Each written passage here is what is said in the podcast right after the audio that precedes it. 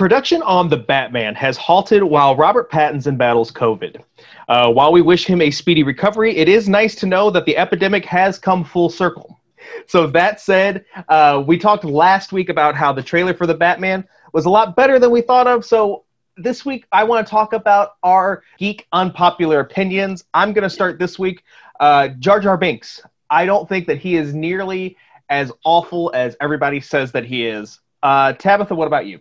Um, so it's a toss up between not hating the last season of Game of Thrones, the TV show, or hating Spider Man slash Peter Parker with every fiber of my being. um, I feel like when you go like to buy like nerd stuff, like ninety percent of the time Spider Man's on it, and I just I can't make it happen. So I lose out on like a lot of Marvel shirts because I refuse to wear anything with Spider Man on them. I think overall, yeah, you're probably the Spider Man one is more apt. I still think right now, I feel like the Game of Thrones final season. I think that is the bigger unpopular opinion. Yeah, I just I, I they did what they could with what they had in the time they were given, and could it have been better? Yeah. Could it have been worse? Also, yeah. Did I like how it ended? Not really, but like it's a TV show when it comes down to it, so I don't know. There were like a lot of like bookish nerdy people who had a lot of strong feelings about that last season. I'm just kind of like, meh. Like it was fine. It's fine. There were dragons and things blew up and things died. Like I don't know what else you people wanted. So, Matt, what's your uh, geek unpopular opinion? Um, this might be limited just to our group, um, but probably not. Um, but I like John Wick. Next week, Matt will be coming to you live from a different location. and also a different podcast.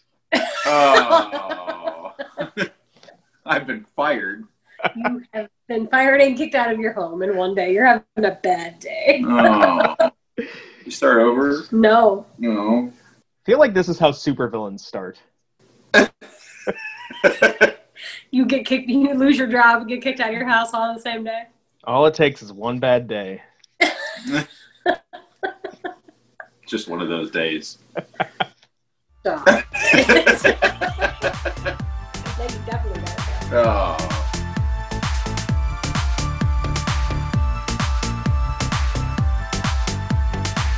You're listening to The Geek Awakens with Mitch. Matt. Tabitha. Lydia. And Pickett.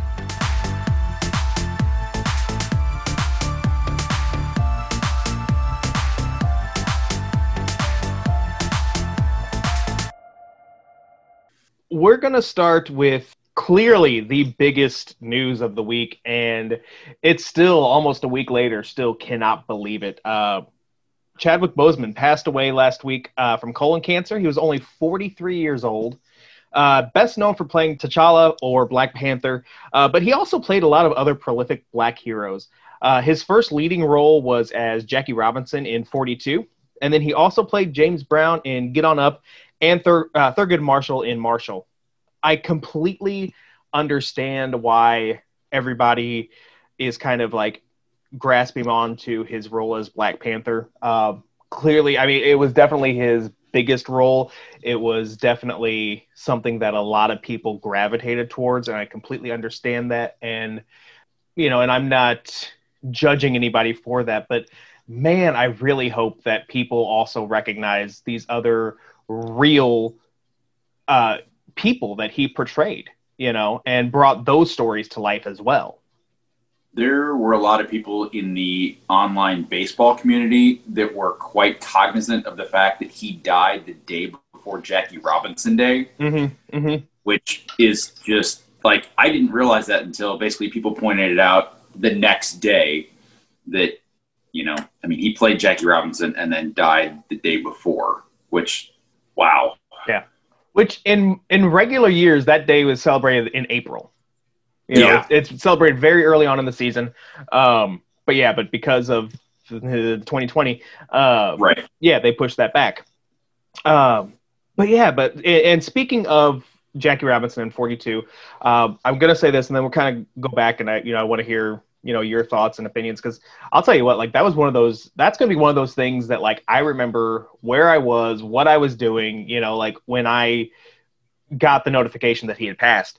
Uh, but speaking of Jackie Robinson and 42, AMC has rele- has re-released 42 in 300 theaters.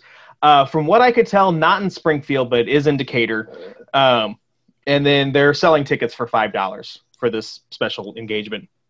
I don't know if it's just going to be for like another week or what, uh, but especially if you're in Decatur and if you feel safe enough going to the theater, I mean, I, I think even though Decatur's not that far away, it's too far away for me to want to do it. If they were doing it in Springfield, I might, honestly. Yeah. But I digress. Uh, but yeah, but I mean, just like, what a shock, you know? Like nobody even knew that he was sick, let alone like literally dying. Yeah, that that was like mind blowing. Like that he, I mean, and it's one of those things. Like celebrities are like they should have their privacy respected. Um, you know, and he was able to keep this out of the media, which like essentially like good for him and his family that that wasn't something like that people were able to then focus on the work that he was doing and not focus on the fact that he was sick because essentially like nobody knew but like Mhm. you know there's pictures that went around on the internet of him visiting kids in cancer wards and like there's those pictures are happening while he's battling his own like he's having his own fight which Mhm. was amazing Yeah, yeah, completely. And that just speaks again to the type of person that he was. I mean, you know, granted, like none of us knew him personally, but I mean, but you could just kind of tell from interviews and things like that that he was just a genuinely good person, you know? Uh, Yeah. And that definitely shows it. Uh, and and I don't know, you know, how private everything was. I mean, like, did you know, did the people at Marvel know this when they were casting him, you know, Yeah. or anything like that? Did he disclose that? And that's not really for us to say or to judge on or anything like that, but it's just like that's that's incredible to be that sick and still portray one of the biggest superheroes of the last five years. I read Ryan Coogler's entire statement that he took a couple of days to formulate. And from his statement, it didn't sound like, at least in a, in a capacity that he knew what was going on. So, as far as the rest of Marvel and the MCU, I, I don't know. But it, like I said, it sounds like Ryan Coogler was not aware, like while filming Black Panther. and and that is incredible like the to also to speak to the people in his life that he that did know what was going on that they didn't that this didn't leak out you know Right. like there are some people in hollywood and you know whatever that like can't turn left on a you know turn the wrong way on a one way street without the entire world knowing you know? But yet here's this guy who is doing this incredibly difficult battle and the world is blind to it. But yeah but you know we're going to move on. We've got other happier things to talk mm-hmm. about but it still is just like i am still just like absolutely shocked. I had to stay off the internet for a couple of days because like people were posting like their kids having like mm-hmm. funerals with like their action and like I couldn't even look at them. Like I would like I would see the top of the post. I'm like, nope, nope, nope, nope, nope. Gotta keep scrolling. Gotta keep scrolling. oh, just keep scrolling yeah, basically. Like I'm like I, I can't I can't do it yet. I mean, I haven't had the heart to tell the boys. No. It's just oof. So, um, I talked about AMC earlier. Moving on, so New Mutants, and I cut it out of the episode because I felt like a dummy because I made a joke about New Mutants coming out or like maybe never coming out on last week's episode, and then like I'm editing, and then I'm like I'm like whenever I edit, like part of the reason why it takes me so long to edit is because I'll like do five minutes worth of show and then be like, I'm gonna see what's on Facebook. Hey. Um, like if I just hid my cell phone from from me for like an hour, it would be up and done and ready to go. But I am who I am. Anyway, so uh, like as I'm editing, I see somebody like check in like that they're watching New Mutants, and I'm like, but how? They haven't released it yet. And then I'm like, oh, they did release it. I'm a dummy. So I edited out my bad New Mutants joke so I wouldn't sound like an idiot. And then here I am letting the whole world know. And you know what? I'm going to leave this one in. Whatever. It's fine.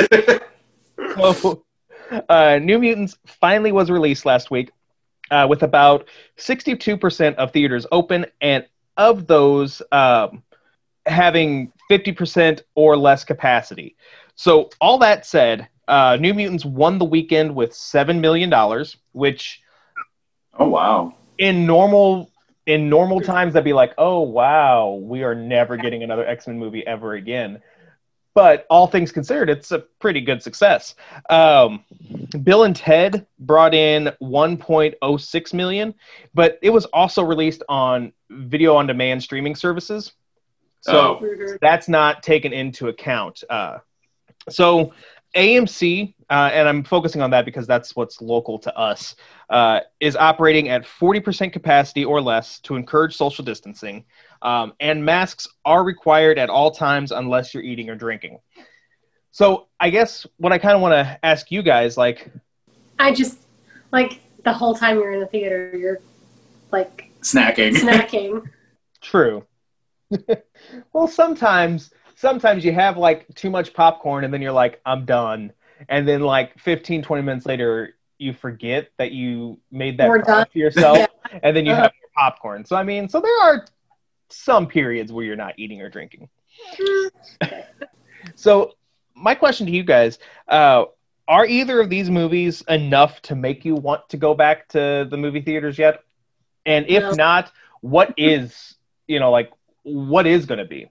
And for me, no, neither of these is enough.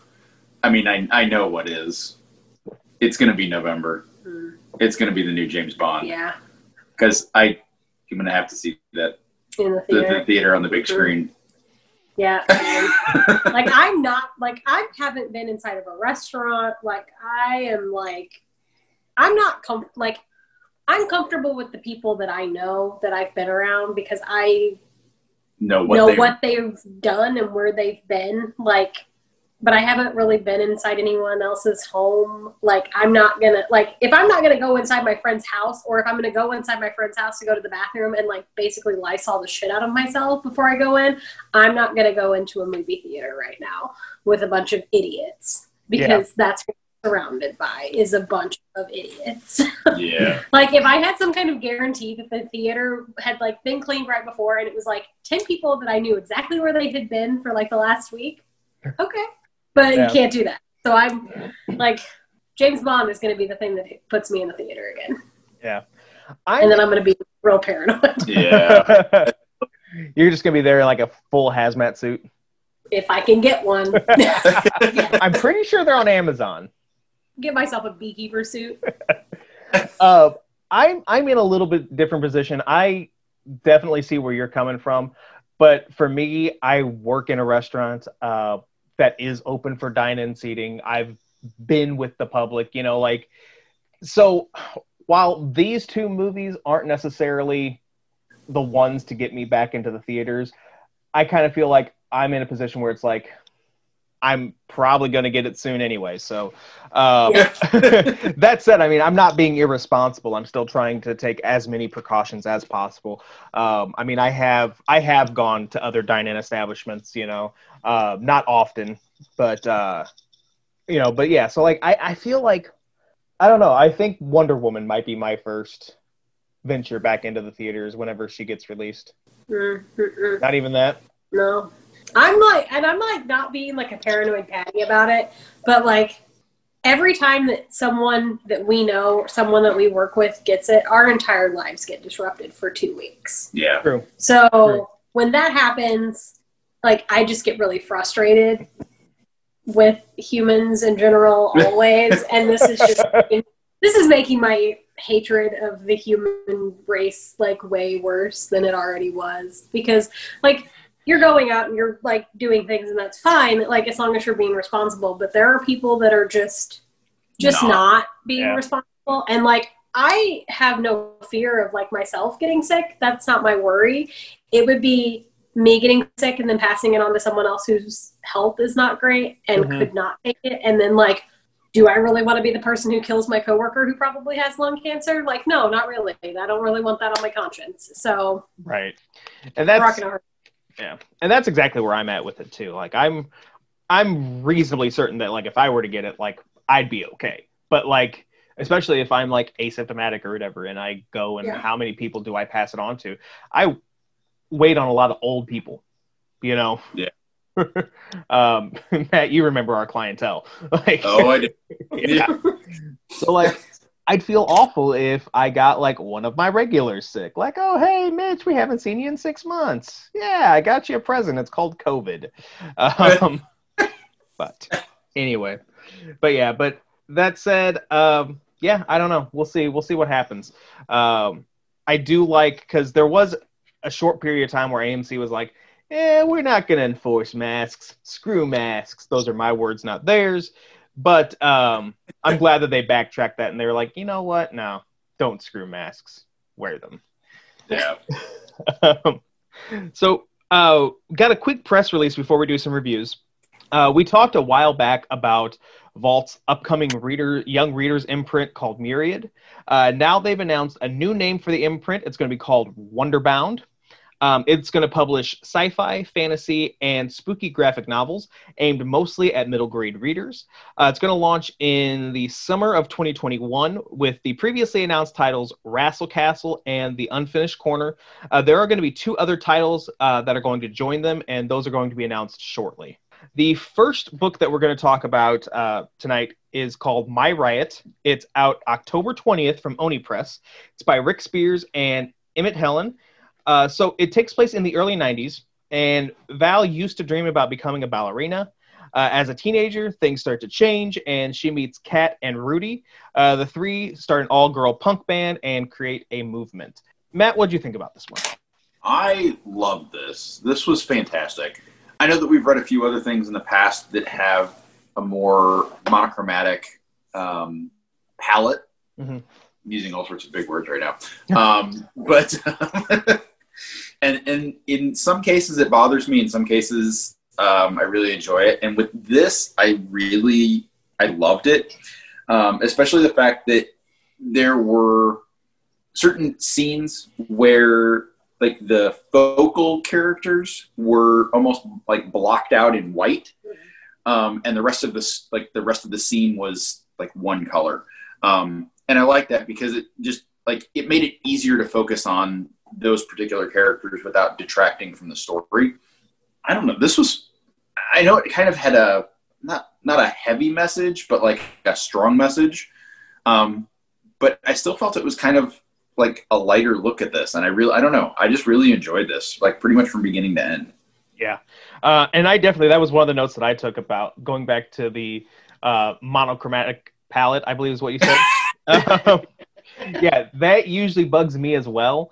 But I felt that like it really felt right with the uh, kind of punk aesthetic of this whole story and everything. So I was like, it just, it, it was perfect for it. Yeah. Um, Tabitha, what do you think?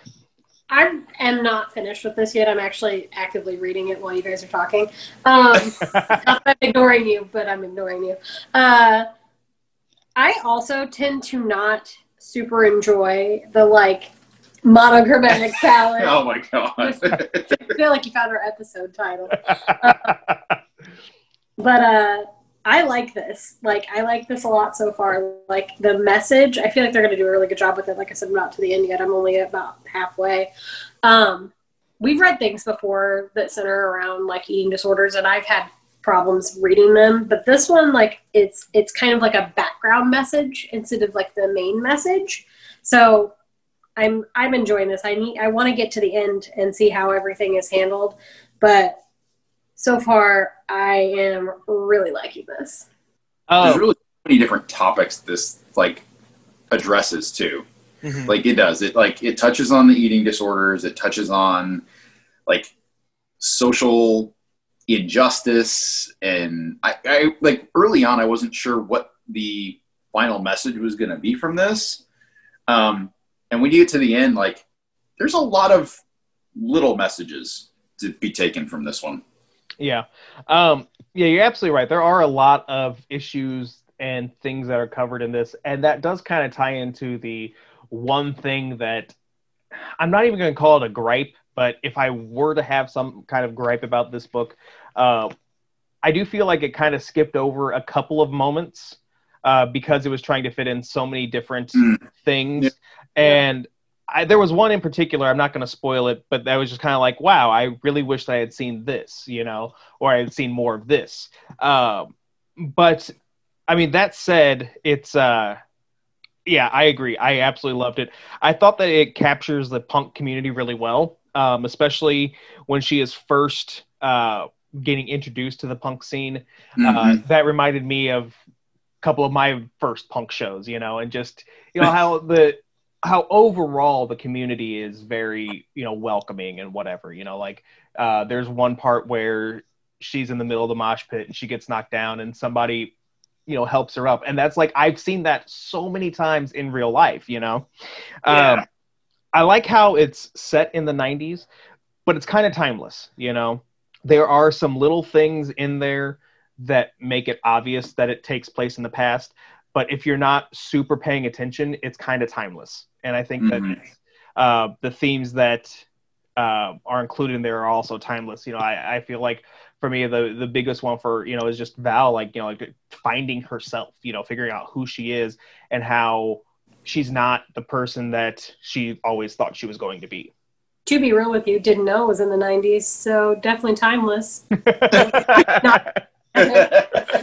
I'm like, what do you mean the 90s? I'm on page 50. yeah um i think there are a couple i think it dates itself a little bit more later on um and i i think you'll see that uh, again that's not really spoiling anything but uh but yeah but absolutely absolutely love this one um also out october thir- uh, 13th also from oni press is the Wizerd uh it's by michael sweater and rachel dukes so uh, a wizard is having a peaceful day until princess wallace comes asking uh, demanding uh, help finding ingredients for the wish granting potion. Uh, Tabitha, what do you think about this one? this was so cute. So like normally like I'm a really bad reader of graphic novels and stuff. Like I know I am because I'm like, ooh, dialogue. Glance at the picture. Dialogue. Glance at the picture. I kept like zooming in. Like if this had been like a real book. I would have been like, "Where's Waldoing it?" Because I kept like zooming in, and I was like, "Oh, that's funny."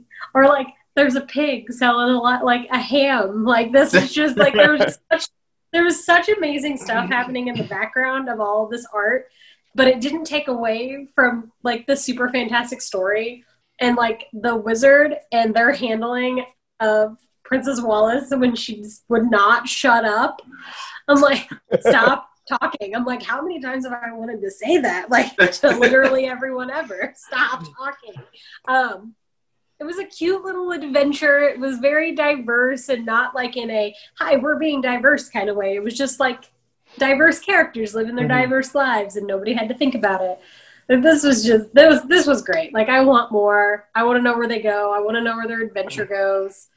I want the wizard to tell Wallace to shut up and stop talking like four more times. Like it's just this was this was Yeah, like it, I agree. It was it was a cute, it was a fun story. Uh, I like that it didn't take itself super seriously. Um, there are a lot of jokes that are going to make you groan, um, and that's always a plus in my book. Uh, early on, I was like, I kind of saw myself in the wizard shoes. I was like, kind of thinking that I was like the wizard, but then as it, the story goes on more and more, I feel like I'm more like Wallace. Um, there was one scene in particular where the wizard goes like what's wrong with you and wallace just kind of like just shrugs like like i've literally done that. Someone has asked me that question and i've done exactly that. So whatever. Um, and and yeah I, I i want more and i feel like this definitely sets up for more um and i'm excited for that. Matt what do you think? Yeah, I'm definitely definitely agree with you that it sets up, and I feel like there's going to be more coming. Um, because as much as this is a complete story, this could go on, and I kind of would like to know, like the further adventures of this motley crew. Like they're just they're they're a fun group. Uh, honestly, I think my only like I had two small two smaller gripes, and one of them is honestly just the fact that because we got a preview digital issue, is that there are some two page spreads that I really Mhm. just wish I could see the whole thing together instead of having, having to swipe back and forth. Mhm. And I did that a couple of times when I realized it was a two page spread.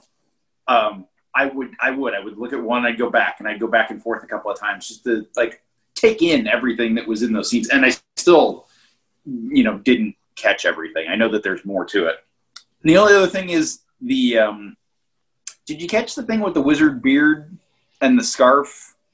That that was a little weird for me. Um, I think I missed that. so the entire first, I don't know, third of the book, um, the wizard is just like you see nose, nose be- between nose and hat, and the wizard's wearing a scarf. And then the wizard goes to prison, and the wizard has a beard. And I'm like, wizard has a brown beard and black hair, doesn't match, kind of weird. And then all of a sudden, like the wizard finds it's like the, their gear and puts the the scarf back on and the beard's gone like it's hidden underneath this scarf. I'm like i don't know. It just it would just seemed a little weird. Like at that point like why have the beard? I think they did that on purpose.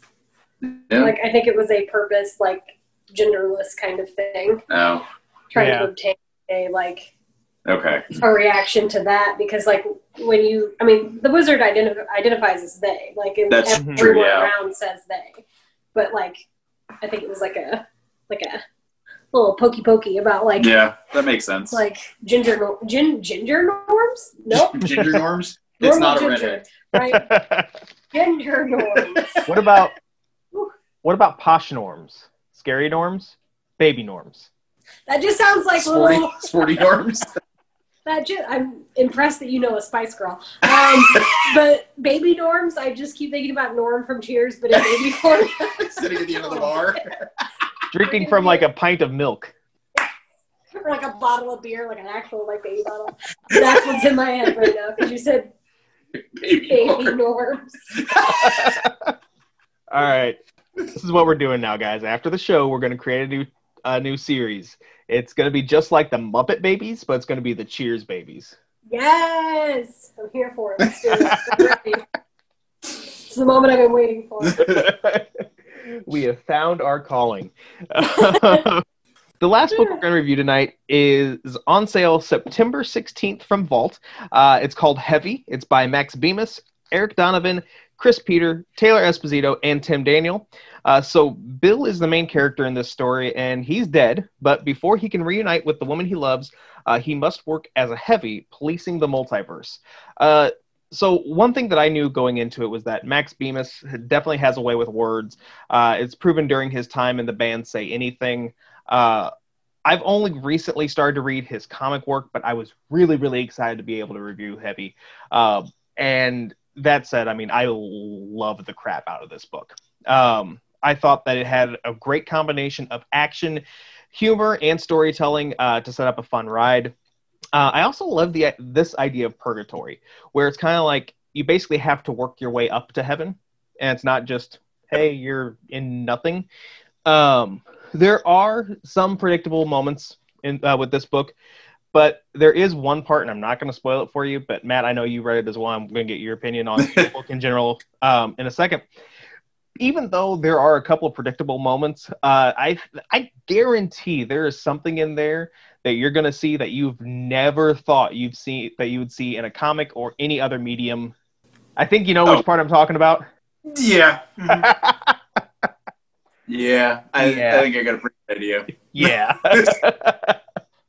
but um but yeah, I cannot wait for this book. Uh this is definitely going on my personal pull list. I I just I loved every second of it from beginning to end. Uh Matt, what did you think? This I really enjoyed. Um, I love the idea. I love the premise. Um, the art was cool. Um, it was almost like an interesting mix of kind of like a like a noir and a sci-fi kind of vibe to it. Um, I, I did. I also enjoyed the idea of the purgatory and basically like earning your way out Mhm. and that there's different things that they can do as a heavy to uh, oh, I forget the term that they used. to like essentially earn more credit, basically mm-hmm. towards you know moving on. Honestly, the only thing that I didn't really care for is that there's one point early on um, where like we know that the main character is a heavy and what they do. He explains that right off the bat. Um, I really didn't need, and it was it's not necessarily a bad thing, but I didn't need the description of all the other types of characters um, that exist. Yeah, like if they're going to play a future role, then more power to them for including that. Um, but at least on the first read through of this first issue, it just seemed like extra information mm-hmm. that I didn't really need for this part of the story. All right, let's do some gut reaction. Oof, gut reaction. And we're going to start tonight with Matt. Uh, you've got a trailer for The Stand. Do. So, December 17th on CBS All Access, a limited series of 10 episodes um, of an adaptation of Stephen King's The Stand uh, is going to be available.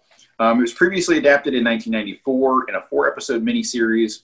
Um, this particular series is written, directed, and produced by Josh Boone, who most famously has done The New Mutants. Um, so I, you know, we don't really know much about The New Mutants other than the fact that it hit theaters this week.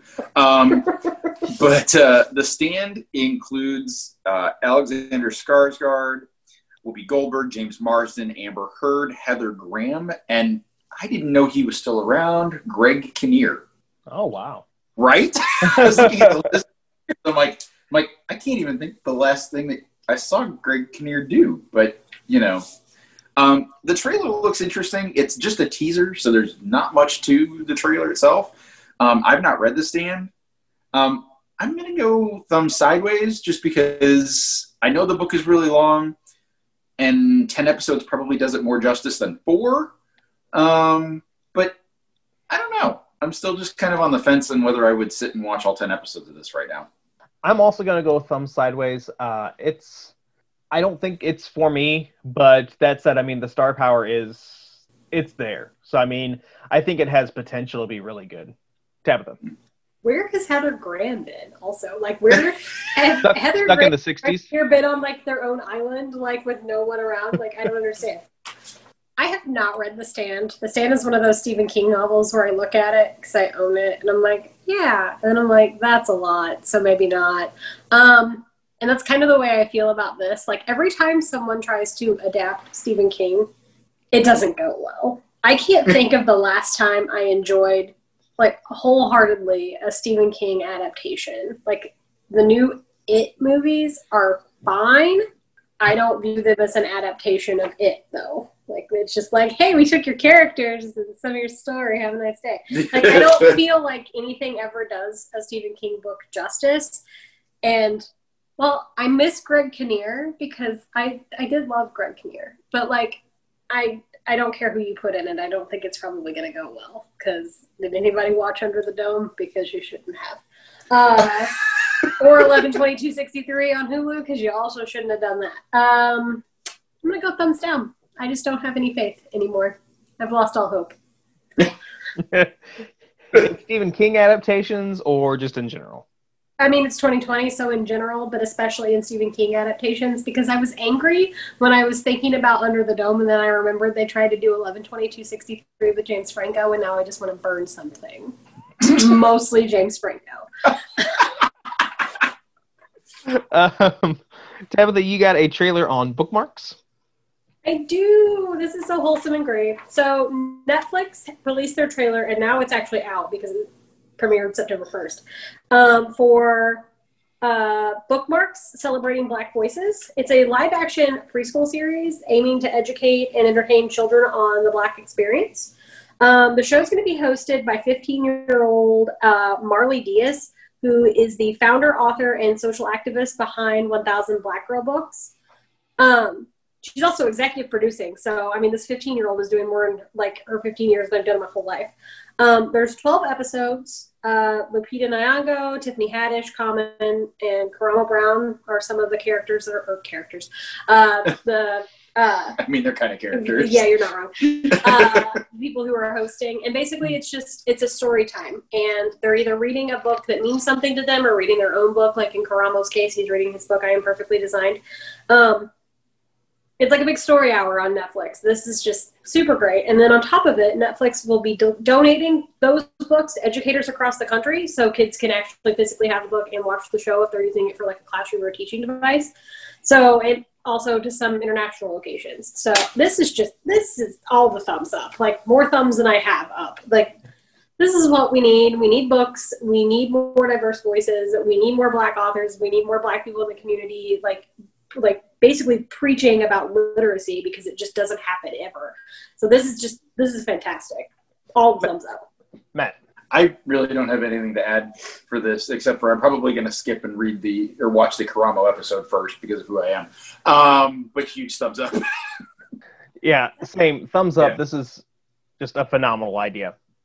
Uh, so Quibi, which produces short form content meant for cell phones, He pulled out his copy of "I'm Perfectly Designed" by Karamo Brown because Matt, of course, has this. it's a signed copy. I it's know what you want from me. he has a type. It's all right. so um, Quibi produces short form content meant for cell phones. Uh, they recently screen, screened their thriller series, The Str- uh, The Stranger, at a drive-in. Uh, episodes were stitched together as a feature, divided by time cards for each episode. Uh, I'm giving this a thumb sideways. Uh, on the one hand, good for Quibi for doing something to kind of get their name more out there because it's I feel like it's a streaming service that people are going to forget about real quick, about as long as one of their episodes. Uh, but at the same time, it's like it gets the thumb sideways for me because it's like you're supposed to have short episodes designed for your cell phone, but you have a long episode on a really, really, really, really, really, really, really big screen TV. So that's weird. So thumb sideways. Tabitha. Um, yeah, I don't understand the whole Quibi thing. Like, the Quibi is like one issue comics for me. Like, how am I supposed to remember what's going to happen? And also, how am I supposed to be engaged in something in 10 minutes? It's just not possible. so I'm just, I'm going to go thumbs down. Matt. I am also going to go thumbs down because this seems incredibly contradictory. Do you want short episodes on a small screen, or do you want one big long episode on a big screen? Because then you're Ye- just a movie company. You need you need to pick, Yeah. like not not both. Uh, I will say before we move on, because I have a free year subscription with Quibi. I got it through my cell phone provider, um, and uh, so like the only thing that I've tried on it is this uh, like cooking show. It's hosted by uh, Tituss Burgess, where basically it's called oh man, what is what's it called? Um, yeah, whatever. But anyway, so two contestants stand in this like pod or whatever, and the dish that they're Dishmantled. That's what's called. So like. Uh, they stand in this pod, and the dish that they're supposed to create gets exploded, like, and they're blindfolded so it gets exploded all over them and all over the pod and they have to figure out what the ingredients are or whatever and then try to make what it is. It's good tv for like the seven to ten minutes or however long each episode is. It's really cool. It's the only thing that i've really experienced with quibi but i like it. But anyway moving on. Um, matt uh, we've got a kind of a breaking-ish trailer today for super mario 3d all stars We do. Um, so yeah, this was announced today. Um, Nintendo has announced that Super Mario 3D All Stars is going to be available for the Switch. it is going to include Mario 6, Super Mario 64, Super Mario Galaxy, and Super Mario Sunshine. Being released September 18th.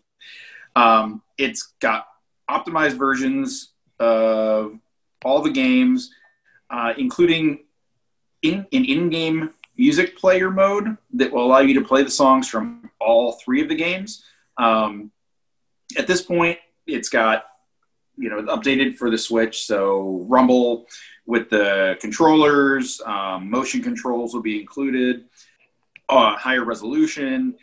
Uh, right now, it looks like it's only going to be available digitally with a limited physical release. um, the IGN, where I got the article, was trying to confirm with Nintendo that at some point if there will be a larger physical release. Um, I kind of hope so because I don't know that anybody's going to find a Switch before March. um, you know, when this apparently digital release goes away. But uh, this would, I mean, I, I loved these games in the past. I think it'd be fun to play them again. Um, so I'm going to go thumbs up on this because more Mario games for the Nintendo, I think, is always a good idea. Yeah, yeah, thumbs up. Uh, the more Mario, the better. Oh, uh, Tabitha. I hate you. Um, I'm gonna go thumb sideways. I could never play the Mario games. I can't. I can't video game, guys. It's just not who I am. But I'm happy for everybody else. So thumb sideways. uh, so from now until October 31st, Batman, voiced by the animated series Kevin Conroy, or the Riddler, voiced by Batman Arkham's uh, Wally Wingnet or Wingert. Uh, Wingnet. What is that? Uh, anyway, uh, can navigate you on Waze. Uh, the app will also let you change the car icon to the Batmobile or the Riddler's uh, racer, as well as uh, there are playlists from Spotify uh, called "Ride with" ba- or sorry, "Drive with Batman" or "Drive with Riddler." Uh, you guys are now figuring out how awful my handwriting is and how sometimes I can't read it. Uh, definite thumbs up. I know Waze has done similar things in the past, um, and I know this kind of ties in with Batman Day, which is coming up later this month. Uh, but yeah, it, I mean, I personally don't use Waze, but if I did, I would be all over this. Thumbs up, Tabitha. I also don't use Waze, and I think like this might be enough to make me get it, but also I would hate to really just be that person that's driving and you disappoint Batman with your skills, and it's like Batman yelling at you to take a U-turn because that inevitably happens to me. So I don't want to disappoint Batman. Like, and then I would just feel bad about it. I would rather just my normal car voice, like, be like, "Hey, you moron, you missed your turn." Like, You have no problem disappointing Siri. No, because she disappoints me every day. True. Because I can have my phone five feet from me upstairs and I can say, hey Siri, and notice how it didn't work, and nothing, nothing will happen. And there's 50 Apple devices upstairs, and I can yell down the stairs to our Google and scream at a normal tone of voice, hey Google, and it will tell me anything I want. Like it just lit up right now. so it's. Sorry. Uh, Matt. Um, I have used Waze in the past. Um, I don't think I've used Waze since I switched to Apple um, because the inherent uh, Maps app for Apple. Um, but this would, I mean, having Batman and being able to change my car to the Batmobile almost makes me want to like download this and use this. Um, I'm gonna go thumbs up because I love when you can do stuff like this. Like when uh, what you could use Morgan Freeman. Mm-hmm. Was it Morgan Freeman was on Waze for Yeah. a while? Like that. I, I mean, at that point, I was using Waze, and I definitely had Morgan Freeman giving me directions. So Uh, last week we talked about Thor crossing over with uh, Fortnite, uh, or Fortnite, if you will. Uh, there is another Fortnite crossover uh, as part of the uh, quote unquote post credit scene in Wolverine number five. Additionally, Marvel announced Fortnite variant covers for various titles in September and October, including Avengers, Fantastic Four, Thor, Captain America, Captain Marvel, X Men, Iron Man. Uh, there are others that I didn't list. I said thumbs down last week. I'm still saying thumbs down. I don't want this crossover, and I'm really, really, really worried that they're going to make an event out of it next year or something. And in that case, I'm going to um, go strictly DC for a while. I'm lying, but whatever. Uh, Tabitha. Yeah, no, thumbs down. I don't understand the Fortnite thing anyway, and if I have to watch one more kid dance like that, I'm gonna blow my own brains out. So I'm just, just no, make it stop. Matt. Um, I, I know that probably part of the reason for this is to see if they can get kids that play Fortnite to actually read something. Um, but There's got to be a better way to do that. that's exactly the thing. There's got to be a better way to do this than tainting Marvel superheroes with Fortnite dances and costumes. So thumbs down. All right, so the last story for gut reaction. Uh, so, guys, 2020 has been a tough year, and uh, we have gotten something a little bit better with it. Uh, there's been a flashback to a simpler time, uh, 2006, with the return of Kelly, aka Liam Sullivan, uh, and her new song "Masks," uh, which is a throwback to her classic "Shoes." Oh my God, shoes. Um, so this was released uh, two days ago. It already has over 660,000 views on YouTube. Uh, at least three of those are mine. Um, but if you guys haven't seen it yet, it's it's great. It's fantastic. I loved every second of it. It was just what I needed. Um, yeah, and it even I even had to go back and rewatch Shoes because I hadn't seen that in years. Um, yeah, it was wonderful. Thumbs up, giant thumbs up, Tabitha. Uh, so we had to have a little moment because Matt didn't know what Kelly and Shoes was. What? I know that rock Matt's been under is just such a big rock. Um, that, that was like one of the like the founding like viral videos. Like I know that was like peak college time for me too. And like I had a friend named Stacy who worked in the shoe department at Macy's, so we were always like, "Oh my God, Stacy, shiz, shiz that shiz," like all the time, like everybody, like nobody would ever let it go. And like we would be like, "This just sucks." Like we would just walk into Macy's to mess with Stacy and like sing the whole song. Like it was amazing. So someone had never seen it, so we watched that one first, so he would have like a frame of reference. Like I love this. This is what we need. Like, come back, Kelly. Do a video for every stupid thing that happens and just make it a little less annoying. Like, I I love it. Thumbs up. So happy. um, to kind of piggyback on that before we get to Matt, uh, for a while, um, whenever I would move,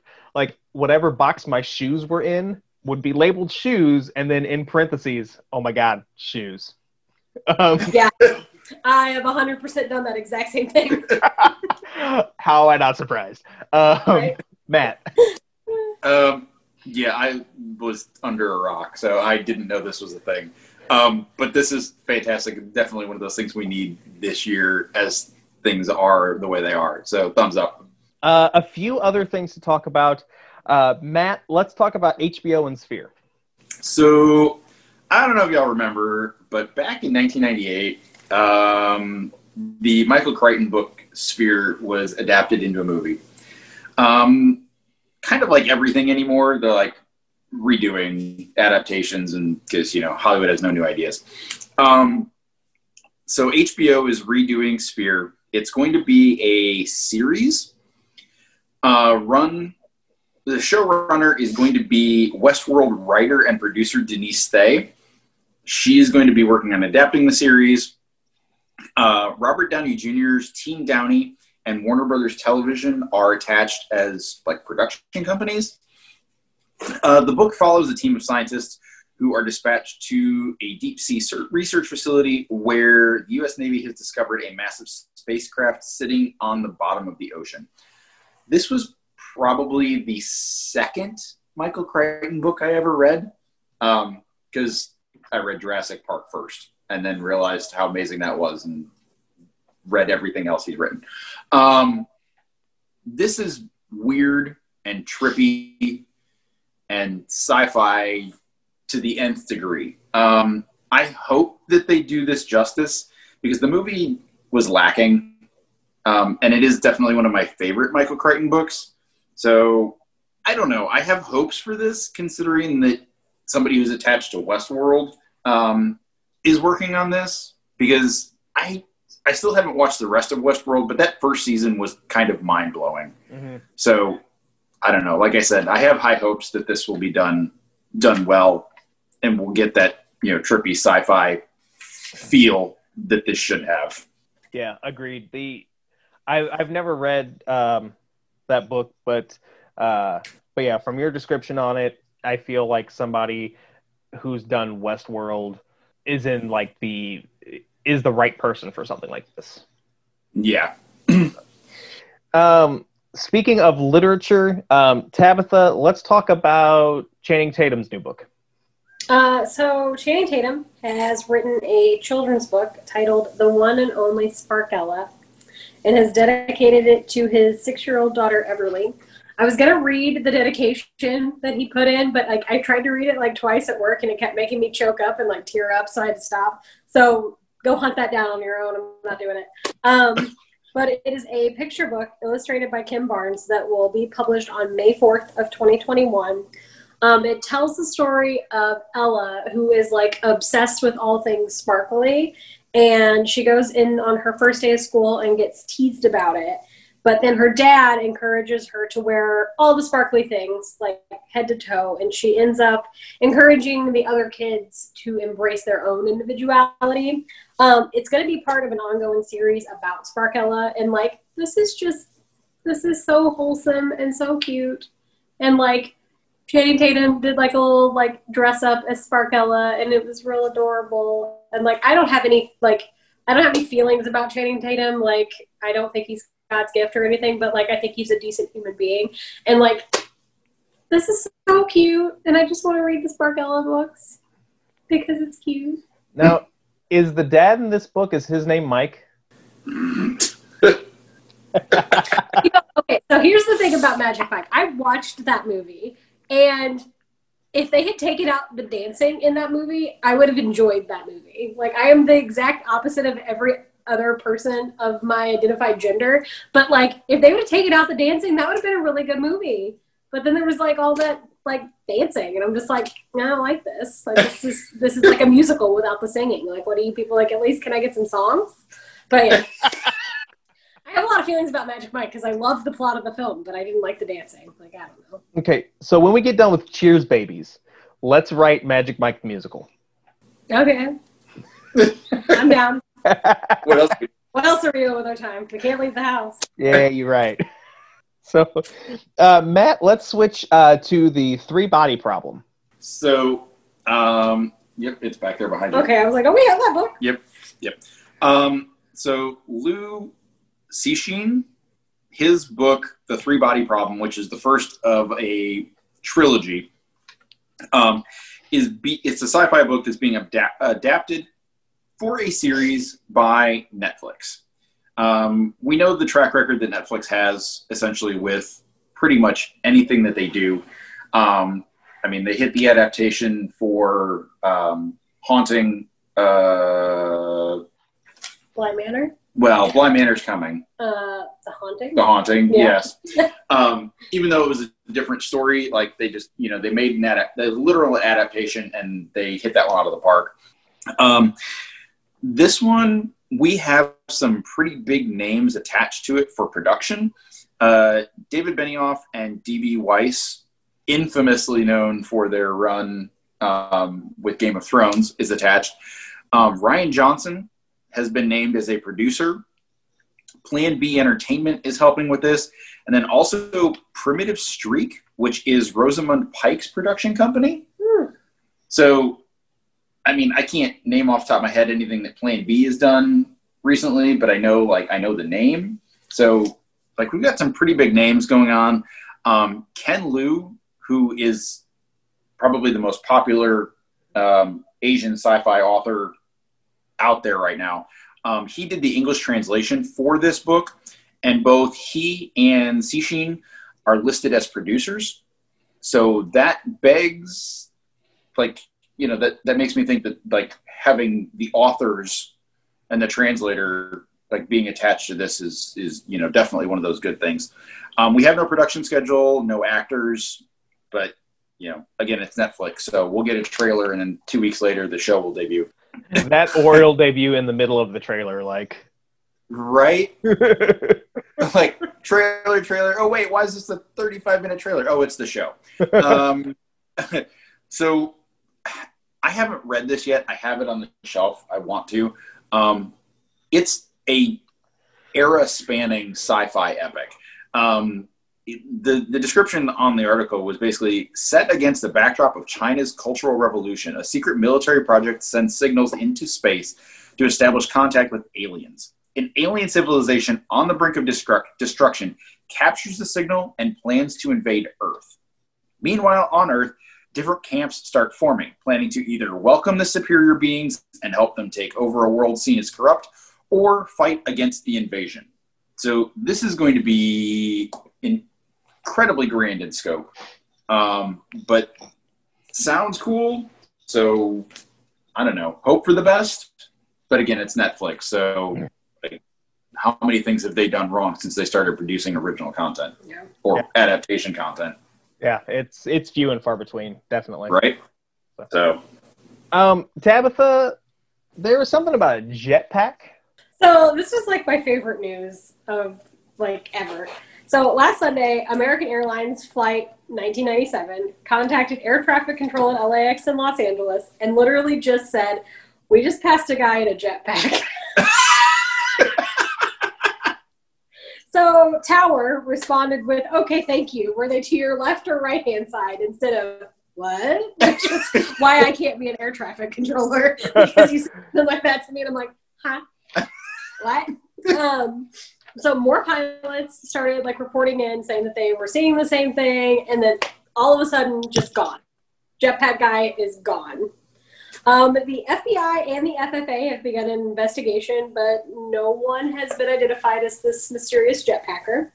Uh, my guess is super villain in training or a superhero who has just like come into their powers and is trying to figure it out. Not real sure, but like, what do you do with that as the pilot of that plane? Like, hey guys, got a guy in a jetpack up here. Like, what do you what like?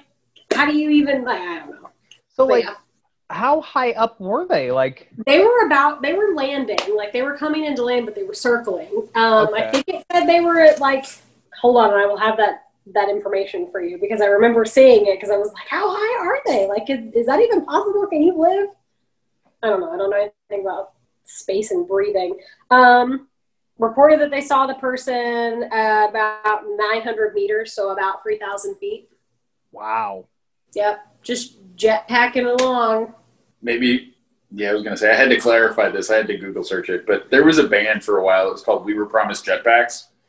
I wonder if he was either a fan or a member of the band. They finally got his jetpack. Yeah, we were promised jetpacks, and I'm gonna have it. But like they were like near the airport, like and LAX is like an internet, like a huge international airport. Like, how do you just miss a guy on a jetpack? Like, do do do do do do. Like, how do you? I whatever. But yeah, they can't find the mysterious jetpacker, and I like that. Like, if it had just been the one guy from the American Airlines flight, I would have like, okay, whatever. Like, Steve's having a bad day. But like like a JetBlue like pilot saw him and was like, "Hey guys, there's a jetpacker out here." Like, I just, what do you do with that?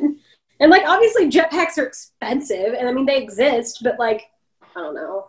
My thought, my first thought, I won't lie, was like, "Oh my god, who let Elon Musk have a day off?" Like, I was literally just about to mention Elon Musk. yeah. That's who I was like, who let him have a day off? Because you know he's like, hey, look what I got. Like, You sure it was the Rocketeer? oh my god, right? That too. All right, so I'm gonna apologize in advance for this last story. So, uh, so the song that has everyone buzzing right now is by Cardi B and Megan Thee Stallion, um, and it's called WAP. Which, if my if my research is correct, WAP is a song about cats. I think like taking a bath or getting caught in the rain or something like that.